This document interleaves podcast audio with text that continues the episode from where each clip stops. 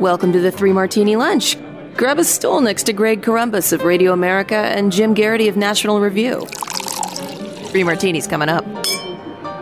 So glad you're with us for the Thursday edition of the Three Martini Lunch. And we should point out it's the last regular edition of the Three Martini Lunch for 2022. As we mentioned yesterday, tomorrow begins our major event of the year-end Three Martini Lunch Awards. So tomorrow we'll have our very first set of three awards: most overrated, most underrated, most honest political figures. And then we'll continue this all next week with a bunch of different categories, of course. Rising star, people fading to oblivion, person you're sorry to see pass away, best idea, worst idea, best political theater, worst political theater, most overreported, most underreported story, biggest political liabilities, our favorite personal stories of the year, non-political stories, and then on January 2nd, Monday, January 2nd, we'll have our Person of the Year, Turncoat of the Year, and our predictions for 2023. So a lot to get to, but today is our final episode of the year in our usual format. We'll return to it on January 3rd.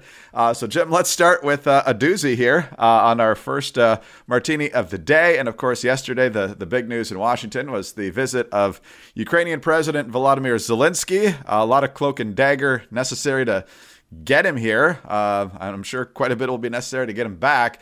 And so he met with President Biden and also yesterday evening delivered an address to a joint session of Congress. Your money is not charity. It's an investment in the global security and democracy that we handle in the most responsible way. And so this is also coming at a time, of course, where Congress is about to agree to $40+ billion of additional spending towards the war in Ukraine. And this has obviously built up a pretty intense debate on the right about this. I don't know about what the breakdown is. I think you and I agree, certainly, with the fact that Putin's territorial ambitions are a big problem. They need to be confronted, and siding with Ukraine certainly makes a lot of sense because we know what Putin does when nobody gets in his way of territorial ambition. He just wants more of it. So whether he would be willing to go after a NATO state if he were to not face much resistance in Ukraine, who knows? But the Ukrainian people certainly are in the right here. Then there's the question of, how much is too much and how much money, or I think we're over $100 billion now on what we're spending. And it's been less than a year. And so some people want to make sure that money's being spent in a responsible way. They say audit. And so some people say that that's playing into Putin's hands of whether or not we should support them. Zelensky himself has taken some steps that we would not appreciate, like banning opposition parties, opposition press, churches that don't agree with his political statement. So I think this is a complicated, nuanced issue, but it seems like, particularly on the right, and I guess you would throw the left in there as well, that we keep getting stuffed into these binary camps, and I don't think that's very helpful to anyone. It isn't. And one of the things I've been thinking about as I looked over the reactions to Zelensky's visit, when life presents you with a really thorny problem, right? I think broadly speaking on the right, with a couple, very few exceptions, although some of those exceptions are pretty loud, most conservatives do not want to see Russia successfully conquer Ukraine in whole or in part. We do not like to see military aggression and the attempt to redraw borders by military force. We don't like to see attacks on civilians. We don't like to see rockets and bombs landing in schools and apartment buildings and playgrounds and all that. So we're all pretty unified in we don't want Putin to win the war. We look at Zelensky and, kind of paraphrasing Donald Rumsfeld, as, you go to war with the army you have. He is the leader of Ukraine. He might be our first choice. He might not be our first choice, but we don't have a choice in who's leading Ukraine right now. He is the guy, and in fact, he's actually turned out to be pretty good at the rhetorical and inspirational aspect of leadership. I should also, judging by the performance of the Ukrainian army, vastly outmanned, vastly outgunned, the fact that they've managed to turn this into a bloody stalemate and do so much with so little indicates that actually Ukraine's got some pretty good military leaders, although clearly they're getting a decent amount of advice and suggestions and all kinds of technological goodies from NATO. So that's kind of where we are. But at the same time, look, we'd rather not get pulled into a proxy war with Russia. We have reasonable fear of this going from being a proxy war to a shooting war. The nuclear saber rattling from Putin is certainly unnerving, even if, we're not sure whether he fully means it. This is a big, thorny, complicated problem. We want to help the Ukrainians, but we also don't want them to become a client state. We don't want to be on the hook for another 20 years of nation building like we were with Afghanistan. One of the objections I had, I'd always been let's supporting Ukraine and let's help them. But likely House Speaker, as of this recording, Kevin McCarthy, my attitude is they don't have a blank check and they should not expect us to have a blank check. And one of the gripes I'd had for much of the past year was that it seemed like the U.S. was helping Ukraine a great deal more than our NATO allies and the rest of Europe. Well, I decided to go look this up this morning, and it turns out, at least as of early December, the European Union had actually jumped ahead of the U.S. By the calculations of the Ukraine support tracker, and there's a link in today's Morning Jolt if you want to check out how they're measuring it. They put EU countries and institutions at about $55 billion. I'm not going to give you the numbers in euros because if you're listening to this, I assume you use dollars. The U.S. was at about $51 billion. As of yesterday, that didn't count some of the most recent stuff in the last couple of weeks. Yesterday, Secretary of State Anthony Blinken announced a $1 billion drawdown that's going to provide Ukraine with expanded air defense. This is that Patriot missile system, things like that. Plus, in addition, Department of defense announced an additional $850 million in security assistance. That puts the total U.S. military assistance to Ukraine at $21.9 billion since the beginning of the administration. Now, so it's possible we've jumped ahead again, but it does feel like Europe is now somewhere in the ballpark of 50-50, which is a much more reasonable level than what it seemed to be earlier this year. It took Europe a little while to get its act together, but now it looks like more of that aid is indeed going to Europe. And by the way, if European countries want to do more to help refugees and less to do military support, I can live with that. As long as you're helping in some way. I'm not going to give too many people too much grief about that. But all of this is complicated. There are no easy answers. There's really not any sign that this is going, there's some sort of, one strategic attack or masterstroke that's going to end this war. It's going to go through the winter and it maybe will end next year, but nobody really knows. That's, the war is unpredictable. And so it's very understandable that people are like, how long are we going to be in for this? I understand all these challenges. I think the fact that this doesn't present easy answers makes certain people look for easy answers. One easy answer is give them whatever they want and no matter the cost, which I don't think is a responsible course of action for the U.S. One answer is, let's cut them off, put them on their own, which is not a responsible choice either. And then in the middle, I think you see people getting wrapped up in kind of absurd side issues.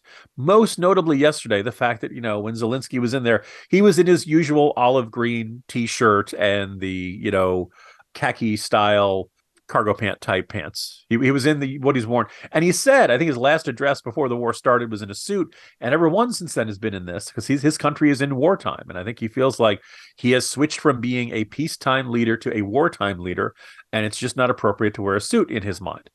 We can argue about that. We can quibble about that. As I wrote in today's Morning Jolt, I'd be irked if, say, Emmanuel Macron showed up to the White House and wasn't wearing a suit. But the idea put forth by certain folks that somehow, Zelensky's disrespecting America or, not showing, he's just coming across as a lack of gratitude or something. I mean, listen to what he said to Congress. And he was constantly expressing gratitude. And he was crediting America for Ukraine's victories and saying, we couldn't have done this without you. So the idea that he's somehow, I don't know, there's this narrative taking shape. And I think people would rather argue about Zelensky's clothes, Greg, because that means you don't really need to know anything about what the rest of the war is going. You just have, I think it's appropriate. I think it's not appropriate. And you throw this little food fight over whether he should have worn a suit or not. The best joke, by the way, I heard is that a certain Department of Energy, he did bring a suit, but that a certain Department of Energy former employee stole his suitcase and thus he couldn't change. Who knows? He was coming at baggage claim, but yeah. Apparently Sam Brinton did. Quick follow-up on the money, Jim. You mentioned that we're in for over $20 billion now. I swear there was a congressional package for $30 or $40 billion a few months ago, and now we're on the brink of 40-some more. So is that from a different part of spending? Is that executive spending? Okay, the Blinken is providing only military assistance. I'm assuming that 30 to 40 billion number probably would include all forms of assistance, aid for refugees, economic assistance, loans, the whole nine yards. Gotcha. I think your larger point, though, is correct, Jim. You can want some accountability for what exactly is being done with these tens upon tens of billions of taxpayer dollars that we're sending to Ukraine, and also calling out Zelensky for his very harsh restrictions on basic freedoms in his country without being labeled a Putin stooge. And you can also want to support the Ukrainian resistance against Russian aggression without somehow being a traitor to the United States of America. It's exhausting. All right, on to our bad martini now, Jim. And of course, one of the reasons that the Zelensky visit is controversial is that it comes just as Congress is getting ready, most likely, unfortunately, to pass this gargantuan $1.7 trillion omnibus bill that's stuffed with pork and a lot of other things that most people haven't had a chance to read. No regular order. This has become par for the course. And they always try to jam it down the throats of members right at Christmas. I mean, you want to get home, right? So vote for this thing that you haven't read. And so that's part of it. The Ukrainian money is part of it, but also money that just, why is it even there? And earmarks are back. A lot of different members of Congress are putting out threads on Twitter of ridiculous amounts of taxpayer money being spent on very dubious things. Chip Roy of Texas has a thread of 55, what he calls terrible earmarks that no Republican should vote for. Other people have done this as well. Congressman Bishop of North Carolina was going through the actual bill and doing the same thing. And so there's a lot of stuff here that doesn't need to be in the bill. But the problem I see here, Jim, is, and it's not in the Chip Roy thread, but I've seen it elsewhere, is that Republicans, probably on the Senate side more than the House, since the House has been carved out of the process, more than happy to get their chance at the trough here with the earmarks, which is maddening because Republicans, you know, they constantly pose as the fiscally responsible people when they get the majority, except for when Newt Gingrich first took over. He tried to actually get spending under control. But if you look at the 05, 06 Republicans, if you look at what the Republicans did in the first 2 years of the Trump administration, when they had the chance to do something about it, they don't, but they do stuff like this. Absolutely maddening. Yeah, and for a long time, if you were looking for any sign of life amongst fiscal conservatism and limited government amongst Republicans in Congress, this was the one thing you could point to. Yes, the overall spending bills were high. Yes, they too often abandoned the regular order of the appropriations process. Yes, it all kind of got lumped into an omnibus. You could say, hey, at least we banned earmarks. Now, the argument of Republicans learned kind of the hard way was that earmarks had always been a way to get somebody to support a bill that they otherwise did not want to have. If you see the job of being a majority leader in Congress as being like herding cats, then this was, earmarks were a little bit of catnip or cat food or, however else you want to extend that metaphor. It was a way to go, you may think like this is a big lousy spending bill, but look, there's this project in your district you've wanted for a long time. Look, it's got funding for it, so now you have to vote for it. And members of Congress would eventually come around, and it was a way to get things done. It was, think about, just as alcohol can be a social lubricant, earmarks were a legislative lubricant. And by the way, that's the only time you'll hear the word lubricant used in the Three Martini Lunch podcast. So if you're a majority leader, you can see the advantage of it. If you're a taxpayer, you don't see the advantage of it because, sometimes it's understandable that members of Congress want to have some project in their home district. But a lot of times this stuff is just, hey, I really like seeing things named after myself, perhaps none more egregious than Robert Byrd. So they got rid of them. Democrats won back control of the House. So Democrats in 2018, they said, we're bringing them back. You didn't see any, backlash against Democrats for bringing them back. I think, unfortunately, this is an issue that only a very small minority of us care about, but it seems like a good example of, concentrated private benefits or very limited public benefits at a widespread public cost. And that's how the system thrived for a really long time. And you could get a whole bunch of stuff done that worked out great for whoever was building that earmark. It was great for whoever was having that earmark named after themselves. But for the rest of us, it didn't work out so great. And yet this is where we are. And now Republicans themselves have also effectively abandoned this stance on earmarks. In the end, Republicans tried going without earmarks and they concluded it was just too hard. It is disgraceful, and it says a great deal about the state of our government in 2022, and I don't expect 2023 to be much better. Yeah, and you need voters to care about that stuff, and ultimately, as we've talked about before, they don't in big enough numbers. I'm sure many of our listeners do, but the people who keep spending wildly keep getting reelected. And of course, you may be against earmarks in general, But if you're about to bring in $500,000 for the Jim Garrity Center for the Arts and Authenticity Woods in your district, well, we love that. Wait, was that a proposal? Was that, because if it is, it's not such a bad idea, Greg. Oh, God, no, it happened to me. So that's it. Well, I hate these other ideas in these other districts. That's just total waste. Oh, but I love cut, the... cut the fat, not the bone marrow. My goodness, that's necessary spending. Yes, yes. We need the Butterfly Museum for $2 million here. So I don't know how it gets solved. We're $32 trillion in debt, and that's without the unfunded liabilities. And so nobody seems to be serious about it, and it's absolutely maddening. And the few that are and are taking to Twitter to talk about it, I feel like they're banging their head against the table. And they're right, but they're vastly outgunned, and that's sad, even their own party. All right, on to our final martini and our regular format for the year, Jim. And somehow this seems appropriate. The Republicans are fighting with each other. It seems to be our theme here for the last three martinis of the year. First Ukraine, then spending. Now who's going to chair the party? You and I have talked about this. Ronna McDaniel, she was the Michigan chair in 2016. Trump narrowly and surprisingly wins Michigan, which hadn't gone for a Republican candidate since 1988. Then 2018 happens. Democrats take the House, but Republicans gain a couple seats in the Senate. Then 2020, Trump loses and the Democrats get the Senate, so they control everything. And then 2022, Republicans get the House, but not at the margins that anybody expected. Lose a seat in the Senate, which should never have happened. And so the knives are out, and I would argue justifiably so for Ronna Romney as chair of the RNC.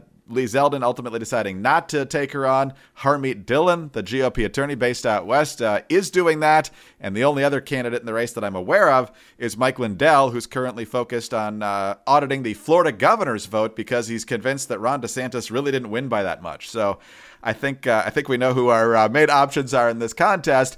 And so in Florida, the GOP may vote on whether to support throwing out Ronna McDaniel as RNC chair. Former state rep Anthony Sabatini, the newly elected chair of the Lake County Republican Party, secured enough signatures from party officials to call a special meeting to decide whether McDaniel should be terminated as RNC chair, saying, quote, Ronna McDaniel failed in her position as RNC chair in the 2022 election cycle and has yielded extremely unimpressive election results for the GOP in the last three election cycles. Republican Party of Florida Chair Joe Gruters is now obligated to at least call a special meeting, given the number of people who signed the petition, but it does not guarantee a vote would be taken. And ultimately, I'm not sure even if Florida did want her to go, what the impact would be on the national decision for who is the RNC chair. And I'm not even sure when that vote is, Jim. So I think there's legitimate concern about Ronna McDaniel. I'm not sure what difference this will make. But my question to you is, the longer this plays out and the uglier it gets, what's the impact on the party? Well, my first thought was, we've seen a disappointing year for Republicans in 2018, the midterms. But OK, midterms always are rough for the incumbent president's party. Then 2020 happens, and Trump loses his bid for re-election. Republicans did gain some seats in the House, so it was a sign that maybe things were going in the right direction. Then in 2022, they did not win control of the Senate, and their majority in the House was significantly lower. So you're kind of looking at Ronna Romney McDaniel and saying, what successes can you point to say you deserve another term there? Now, I went back and I was like, don't most people serve for only a few years? Now Reince Priebus was there from 2011 to 2017. So Priebus may have set the precedent for a long-serving RNC chair. But you look at the previous ones, Michael Steele, Mike Duncan and Mel Martinez were kind of, split a term. Ken Melman was there for a term. Ed Gillespie, Jim Gilmore. They've all kind of been about a 2-3 year term, usually aligning with the election cycle. They have a good one. They have a bad one. They say, you know what? Time to pass the torch. Time to say, thank you. Did my work. On to somebody else. And it was like RNC chair was not something you made a career out of. And when you've been in charge for now 3 election cycles and none of them have gone all that well, that just seems like the most natural time to say, Ronna McDaniel, thank you for your time. Thank you for service. But it's time to go in a new direction. NFL franchises change their coaches after several consecutive losing years. It's not clear why the Republican National Committee would have a different attitude. And so I'm glad to see Florida is recognizing this. I don't necessarily have a strong preference out of any of the mentioned candidates yet. I see unique flaws. Mike Lindell probably could use a good long nap on those wonderful pillows of his. But you just kind of look at this and say, if you keep doing what you're doing, you're going to keep getting what you're getting, to quote the wise philosopher, Dr. Phil. And I just kind of feel like, why would Republicans expect something different? And do they feel like the RNC has been particularly well run, particularly well managed, that it's had a deft hand during this whole period? I don't think that's the case. I think Romney McDaniel is there because she's loyal to Trump. And that's really the only thing she can point to. And at some point, Republicans need to expect more out of their leadership. Not every defeat in 2022 can be laid at her feet, nor in 2020, nor in 2018. But at some point, it's time to give somebody else a turn. And this just seems glaring to me that, this is no sign that the RNC has figured out how to maximize its advantages when it's got the wind at its back or when it's got the wind in its face, like in 2018. Why would you want to keep this? But hey, the other thing is that the Republican National Committee, 168 members of it, they operate in such a different echo chamber world that maybe in their mind, McDaniel's done a fantastic job, and why would you ever want to change? Yeah, I don't know. Maybe they're just personally fond of her, but I mean, the results speak for themselves. She might be doing okay on the money front. That's a big part of it. It's certainly why Michael Steele's tenure at the RNC was a brief one, and now he's probably more likely to end up at the DNC. But in terms of the loyalty, I think most of those committee members are there for the long haul, right? I mean, that's not something that turns over all that often.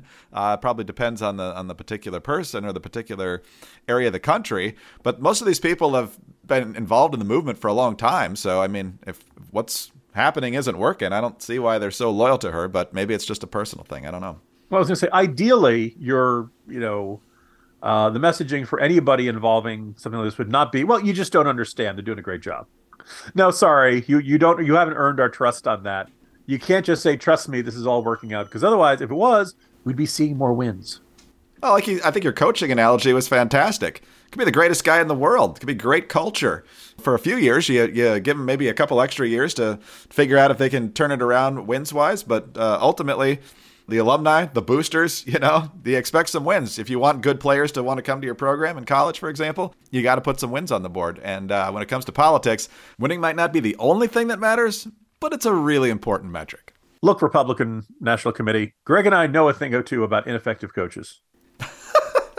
Trust us. They very rarely get all better all by themselves. Yeah. There's been more Bears coaches than RNC chairs since we've started doing this podcast, and I'm pretty sure the same is true of the Jets. So, we understand the turnover process, both in employment and in actual turnovers. So, Jim, on that front, have a great Thursday. And I'm sure most folks know we've already recorded our year-end stuff, but I'll see you officially tomorrow on the podcast.